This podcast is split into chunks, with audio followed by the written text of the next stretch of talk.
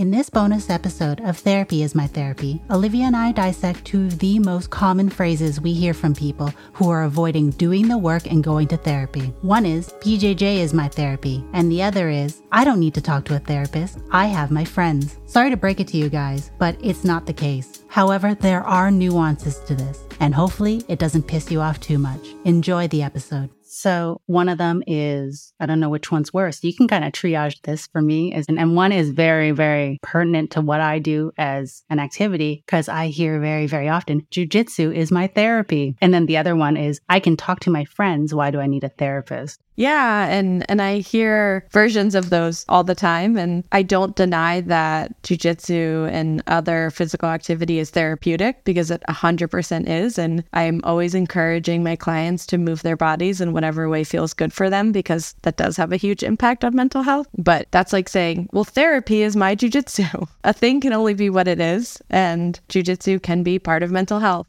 but it's not anything other than what it is. And so, you know, I think a lot of times people don't mean it seriously. They just use it as kind of like that it's therapeutic. And I'm fine with that because it's it's true. But, you know, it can be frustrating when people genuinely say, like, well, I won't go to therapy because I do XYZ instead. And I'm like, well, why can't you do both? You know, especially when you're doing a sport that can be super activating of really rough memories and moments, especially if you've had any type of past abuse, you know, when you're in a position of someone else is controlling your body and you have no choice but to literally submit to it, that can be super activating to your body and your nervous system and can create a lot of health issues. So I think especially with with athletes in general or combat sports, therapy or, or other mental health practices can be really useful. And just touching on the second one of, oh, I can just talk to my friends. Yeah, you can, but they're not going to be able to give you the same the same level of like help and it's it's totally different, right? Like if you get a flat tire on the side of the road and your only option is to have your friends help you put a new one on, like yeah, you might be able to figure it out, but it's not going to be done as well as someone who's a professional and it's a totally different role. You don't try to use therapy methods on the streets, like in a street fight, rather. You don't use jujitsu as a means of developing all the emotional skills and all the self regulation. It can do a lot. It has done a lot for me. It has done a lot for so many, but it, it can't do everything. You know, know, Catherine would make a terrible jujitsu coach, and my coach, as wonderful as he is, might not make the best therapist for me. Oh, yeah. And you are right. Not addressing your trauma and things can, honestly, it could make you quit jujitsu. I've had instances where I've damn near quit jujitsu because I've had so many triggering rolls where I, like you said, someone imposing their will on me is very, very scary. And it was actually through therapy that I was able to develop the skills in communicating and self regulating that I was able to continue this sport that I love. And in terms of body and mind, to quote Dean Lister, why would you ignore 50% of the human being? Literally.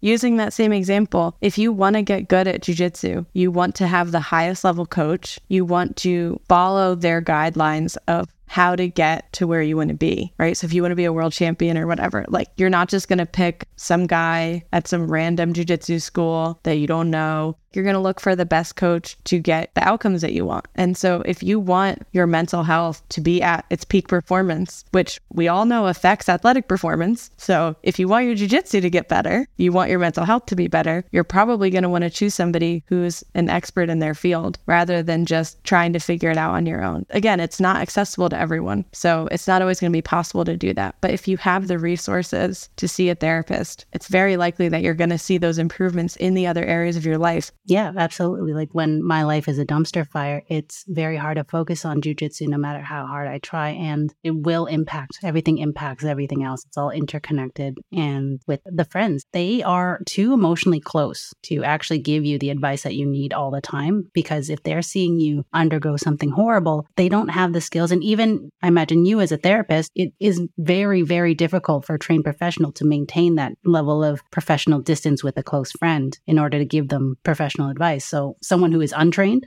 I can't be a counselor at the same time as being a friend. So it's it sucks if if I'm hanging out with my friends and I've put my counselor hat on. Now I don't get to be with my friends. You know, even when you are trained, you can't do it well. And like you said, when you're not trained, it I mean, I hear people all the time complain about how their friends said the wrong thing or did the wrong thing, or, oh, they don't like my boyfriend and now I can't complain to them about him anymore, or like things like that. That it just doesn't end up being functional. And it, when you blend roles like that, it, it makes both do a worse job.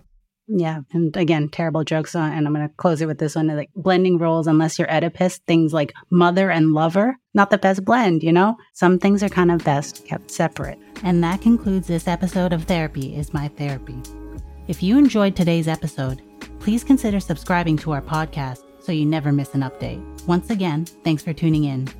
The content discussed on this podcast is for educational and entertainment purposes only and does not act as a replacement for therapy. Although we may share tools that have worked for us and talk about symptoms that we've experienced, it is not meant to be used for diagnostic purposes and does not constitute medical advice.